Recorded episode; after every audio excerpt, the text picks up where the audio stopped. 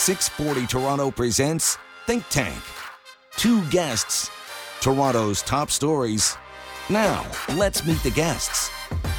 All right, we'll do that in just a sec. We're getting our guests organized. Let me remind you again that we run Think Tank every Monday through Friday, 7.30 through until 8 o'clock. And often stimulating conversation. And when it's not stimulating, we just pretend it was. We don't actually pretend it was. It always is. So that the pretending never really comes into effect here. Let's get right to it. Tasha Kheiriddin is author of The Right Path and a political commentator. Often uh, read her essays. Uh, smart cookie right there. It's great to have you on, Tasha. Appreciate the time. Thanks, Greg. Great to be here. And Anne Marie Aikins, uh, formerly of Metrolinx crisis and communications expert. Your phone must never ring, or must always ring, because it, we need people to communicate better. We certainly need our politicians to sometimes, and people are constantly in crisis. So you got both those those boxes checked, Anne Marie. I figure. Well, recently, yes, there seems to be everyone seems to be in crisis, so uh, lots of uh, advice being given. I bet, I bet. All right, we had a conversation earlier. You know, uh, both know on Friday it became a big story, and I don't think it died down much over the weekend, even if we put our phones away and paid a little less attention uh, to encampments in the city. We had a spokesperson defending the encampments, Rafi Aaron, on earlier. I want you to hear what he said, and then we'll be able to react to it. You know, it's interesting this thing about there being danger or something in an encampment. An encampment is just a collection of tents. A lot of the danger comes to the people in the encampments from outside because they're easy prey. But that's a reason not to have them, isn't it? Like, let me push back on that's a reason not to have them there. Because you said it, the, the people in there aren't safe. They're not safe, but they don't have any alternative. I understand that I need to have compassion and empathy, and it may be an inconvenience and it may be an eyesore, but it's a lot ah. better than having people isolated that we can't feed or support. Okay, Anne-Marie, let's start with you with what we see in the city. And to be honest, we see in a lot of suburbs as well and cities all across Ontario. There's always a debate. What if it was your loved one living in the encampment? But what if it was your family home on the same street or right across from it or the park where your kids wanted to play? And we can talk about those angles. But this is Mayor Olivia Chow's Toronto right now. And people are kind of surprised she's authorized um, the clearing of these encampments. Are you surprised at it, Anne-Marie? I'm not, and I'm, I'm not for that. This reason is that uh, this has become a crisis, I think, across the city. If, mm-hmm. if you've ever been past Allen Gardens, or I have been past the one on Dundas that was cleared, um, and, and, I knew people aren't going to tolerate it. Even electing uh, Olivia Chow with with her left politics, she would uh, have to do something. So it makes sense she would start with the smaller ones that would probably be more orderly, which it was. Eight out of nine of the people accepted offers for uh, shelter. That's really good. Um, so, so, uh, so I thought that's what was going to happen. I was very pleased that it went as orderly as it did. Um, I, what I'm going to be surprised in is how on earth she's going to tackle something like Allen Gardens because yeah. people aren't going to tolerate it much longer. Yeah, I, I drove past Allen Gardens maybe two weeks ago, and I, it, it's three times the tents it was uh, in the summer. It might be 150, 175 different tents. Tasha, do, uh, that's interesting what Anne Marie brought up. Do you see this as is Olivia Chow, Chow kind of testing the waters here? A little bit of a dip a toe in and see how the public responds? Um, it might be that. I think also it is what you alluded to as well. The last thing you want is someone freezing to death in an encampment, right? The temperature's dropped. We have a reality now. It's it's almost December, and people will die if they are outside in those kinds of shelters in the winter. And she doesn't want that either. I think this is what we have to really decide. What's the definition of compassion? Is it mm-hmm. letting people simply sleep rough in a park? Uh, where also, as Anne Marie pointed out, it is not something that the neighborhood will tolerate because it, you know, your guest said earlier, oh, it's just a bunch of people. It's not. There's there are problems with substance abuse. There are problems people with problems preying on them to sell them drugs, all sorts of things that make the neighborhood then a magnet for crime and other problems. And that's why people don't tolerate it. It's, if people were just living there orderly and nothing was going on, I think it'd be a lot different. But you can't use the parks. I mean, I live near Allen Gardens. I pass a lot, and it it's heartbreaking to see, especially also people on the street who are obviously in distress, you know, on Sh- on um, Sherbourne and Queen, it is it's heartrending. So we we have a, we have a responsibility to do something about that, and we also have a responsibility to the residents who live nearby. Tasha, is there anything you don't do or wouldn't do um, because of of what's in the park? Um, and your mom, like, is there anything you don't do or wouldn't do because they're there? Well, my daughter went to skating at Moss Park for years,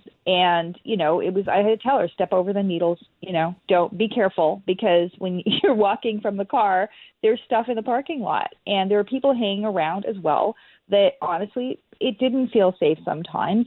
I was with her, but you know, mm. it the kind of this is the kind of thing that I don't think it's fair to have the rest of the community experience as well, um, especially kids. So, you know, that, mm. that community center is still there. That skating rink is still there. Kids still go there. Um, mm. But like I said, it, it, it, there's a balance to strike, and we're not striking it right now. Anne Marie, I know in Los Angeles, just in the last three weeks, their city councils approved a ban on homeless encampments within 500 feet of schools. 500 feet of daycare centers. And that sounds great to me, but then I realize by doing that, you're almost enlisting the concept that it's okay anywhere except in those areas.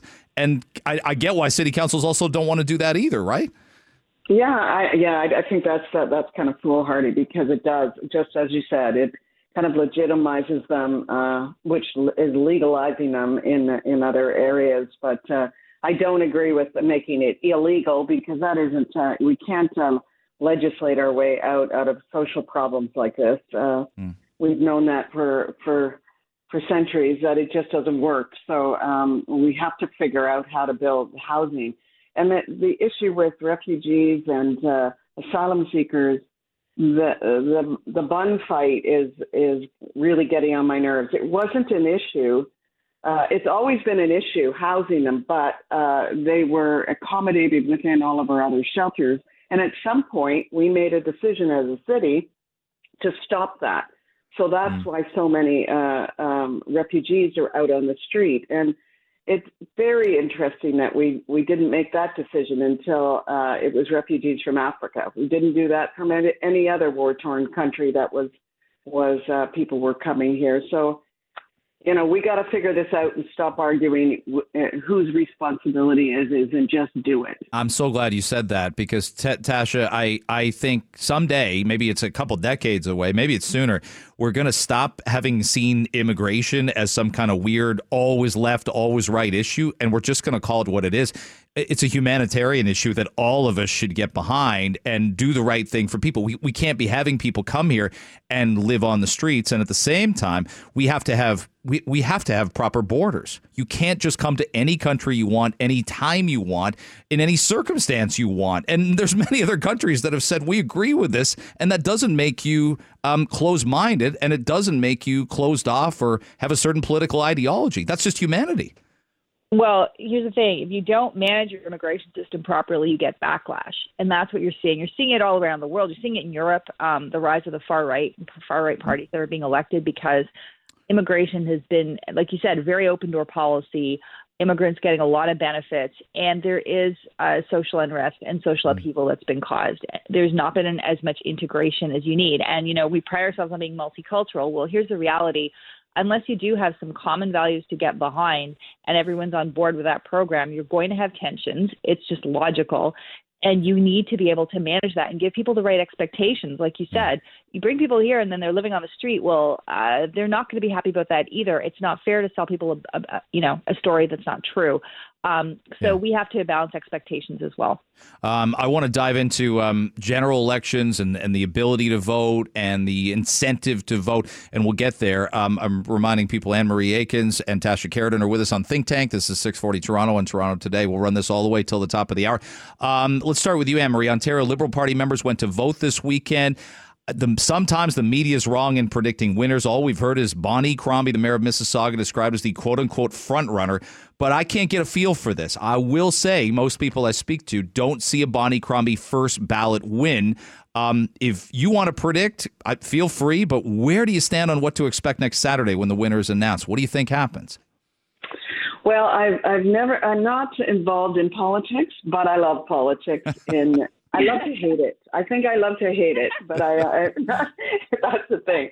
But uh, I have been following it pretty closely, and I and I do know a lot of liberals, and I have a feeling it's it's a Bonnie Crom- Crombie win. Whether or not it's on the first ballot, not sure, but uh, I think where the announcement's going to be uh, Bonnie Crombie, and um, uh, mm. I certainly hope uh, this uh, uh, that it lights a fire. Whoever wins lights a fire under this uh, party, and that we really have a strong Liberal Party. I think if we have strong parties, we have a, yeah. end up with a strong government. Tasha, you were um, notably involved in the CPC uh, leadership election last year. That did go as predicted, with Pierre Poilievre winning on the first ballot. But we've seen a lot of these things, haven't we? Where Peter MacKay is ahead of Erin O'Toole, and then he's not. Famously, um, it it happened as well um, with with several other parties, where the first the leader on the first ballot, uh, Andrew Scheer, was behind Maxime Bernier. Same thing for the Conservative Party leadership back in 2017. So this does happen that that we get this wrong in the media, and, and the front runner doesn't end up winning in a ranked ballot system. Yeah, it it does. Um, I think in this case we did see other candidates try and sort of you know gang up, as as the word was used on on Bonnie Crombie to, to get their their forces aligned to prevent her from getting um, first ballot victory, if not a victory at all.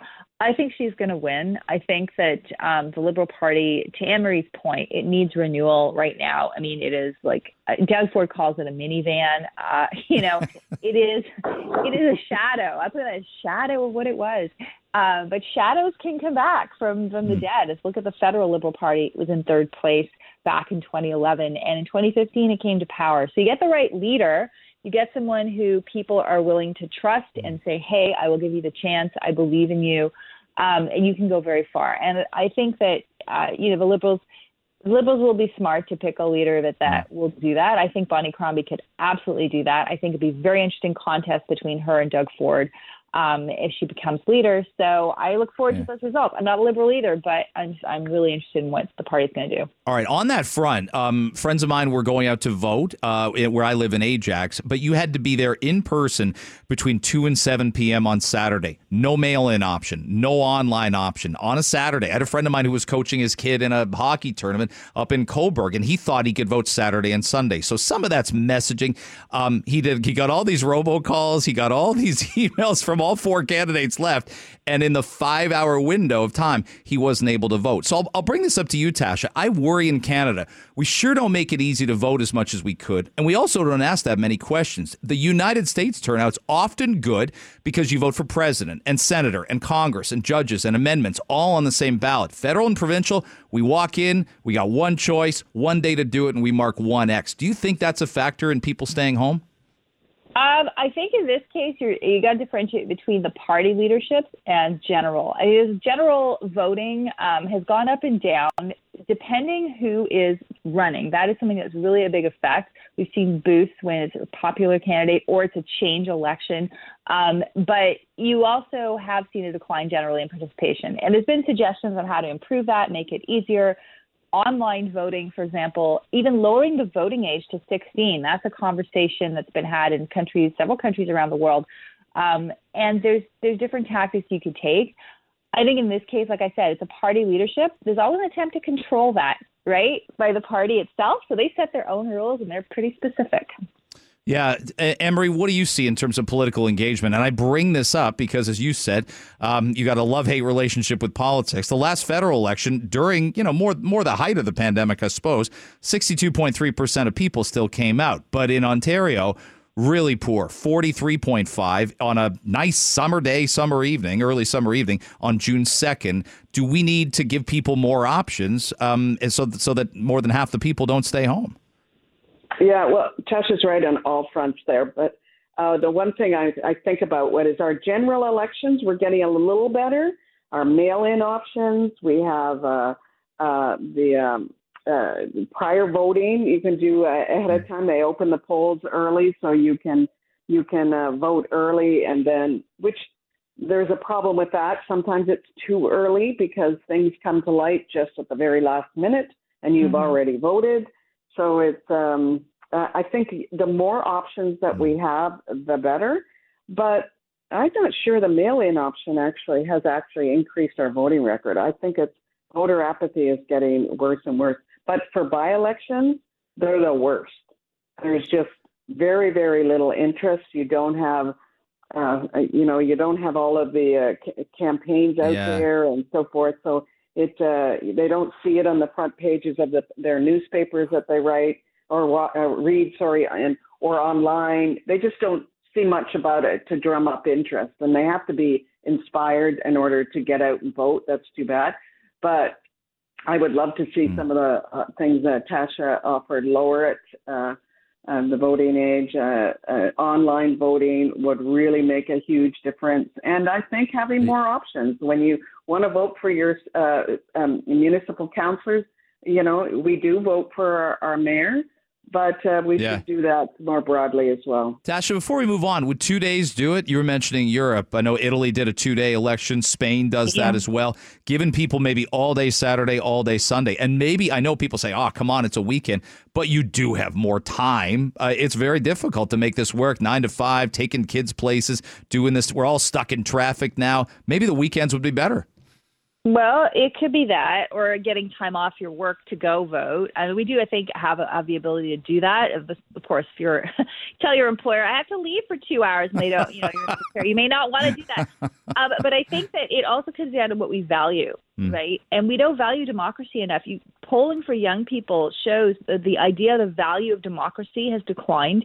Um, you go to countries around the world where they haven't had it, and you see people lined up, you know, in the sun uh, for hours waiting to vote and get that yeah. little ink on their finger. And we just take it for granted. So I think civic education is another big one to teach young people the value of democracy and the importance of voting. Because at the end of the day, one vote actually does make a difference. Um, all right. We don't have to revisit. Um, Pierre Poilievre got into an exchange with a CP reporter last week. Um, the reporter, she asked a question about him documenting uh, the terrorist attack, so to speak, on Wednesday. That when it was deemed that it might be terrorism, and he had a defense for it, and he pushed back on her. But it feels like um, in Canada we're more tied up with how opposition party leaders answer questions when questioned themselves than we are from something like yesterday. I watched this. I'm telling you, it, it was painful. Vassy Kapelos is one of the best interviewers in our country, and she had Chrystia Freeland, the finance minister, on. I want you to hear a little bit of this. I, am glad you asked that question. And actually, that promise in 2015, um, for me, is very much a, a guiding impulse and philosophy of this fall economic statement. Um, I still remember standing up with the future prime minister, then the leader of our party. Um, I think we were in Oakville. I think Paul Martin was there. Um, and the prime minister outlined, or the future prime minister outlined this plan of investing in Canada and Canadians, investing in infrastructure, and running modest deficits. And that's a plan that I think you see carried through in this fall economic state. Uh, it didn't get much better. Tasha, there's 46 seconds. I mean, we, we're all next to that parent, and I worry sometimes I'm that parent where my wife will elbow me in the ribs and are like, there's too much detail in this story but you're the finance minister of the country and it's a nine minute interview and you spend 46 seconds going back to something that happened in Oakville eight years ago. Tasha, we uh, am I wrong? Canadians should be more upset that, that politicians don't say anything than when there's an actual give and take between a politician and a media member, shouldn't they? What's she going to say? They haven't kept the promise. She's distracted. I mean, what are you going to say? I, I mean, this, the spirit of the promise is alive. Let me tell you why. Like the ghost of promises past. I mean, it is kind of pathetic, actually. But you know, what else is she going to say? Because the liberals, I mean, they're looking at forty million, forty billion dollar deficits rather that are like coming down the pipe for the next five years. It's been a disaster. Those aren't modest at all. So I think in this one, uh, I, I think Chrystia Freeland is really not the greatest at being interviewed, period. But the word salad was a distraction. That's my my take on it.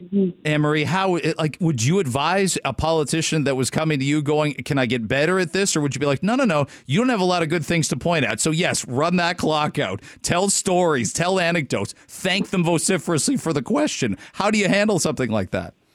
Well, that's why I'm not in politics because they they are advised to uh, to do exactly that. Just keep talking and distracting, and uh, people finally just look away. They have the the shortest attention span, so they just kind of look away. But she's a natural at it. Uh, Chrissy Freelander is a storyteller. She's like a teacher, and I often feel like I'm being schooled by her.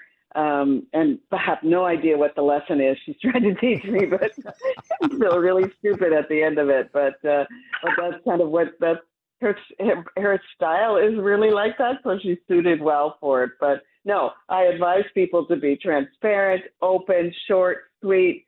So talk to people so they understand and that they believe uh-huh. you and. Uh, um, yeah, she didn't really have any of that. But, yeah, you uh, you're you are better off advising CEOs than politicians to be open, transparent, and brief. That that doesn't. Most politicians are zero for three in that. Maybe a half a half out of three. Sometimes we give them a half mark because they're semi uh, brief because they don't want to say things sometimes. That has to be yeah. a factor. Um, I, I want to end on this. Um, the Ontario NDP are pushing a law towards Queen's Park, and it, it, its basis, its genesis was a tragic accident that happened on the highways. But I'm going to tell you, I didn't know this was the case. They're looking to make it illegal to pass on highways with double solid yellow lines. So I'm going to ask you both as drivers. I can't look back and check your driving history, but Anne Marie Aikins, didn't you think this was illegal already? Like this, this was something that your parents drilled into you. I never saw them do it. They told me not to do it. The driving instructor told me not to do it. I've never done it. Double solid yellow lines mean you absolutely have to stay in your lane no matter how slow the vehicle ahead of you is. Isn't that? Didn't we always think that was the case? I certainly thought it was illegal. I thought yes. it was really thought it was illegal, and I'm usually very careful about it because first, I hate passing cars on a two-lane highway. hate it mm. because uh, I'm uh, afraid of a speeding oncoming car. So uh, um, I ch- generally don't do it anyway, but I really did think it was illegal. So I don't know. Did it change? They're they're trying to get it towards yeah they're trying to push it towards uh, provincial parliament so it changes as a traffic law. Tasha, did you know this this was actually just discouraged as opposed to one of the one of the cardinal rules? You never do it because you'll get a big ticket. Yeah, I'm with Anne Marie. I'm a chicken on two lane highways. I, I it's like not worth the risk. And if it's a double lane, I figure it's been put there because it tells you it's not safe at that particular type of the road. You don't have the the line of sight to oncoming traffic. Maybe it's a hill or who knows. So the fact it's not illegal, I'm shocked. I, I always thought it was too. Um, but uh, you know, good on them for finally making it illegal. I don't know if that will discourage the road hogs, mind you, because they still take their chances. So that's absolutely accurate. Yeah, there, yeah, yeah. We, we can't be giving enough tickets out for uh, road hoggery as it is. I, I'd loved having you guys both on. Thank you so much for this this morning. Thank you. Oh, Have a good day. Anne Marie Aikins and Tasha Kheiriddin both joining us on Think Tank.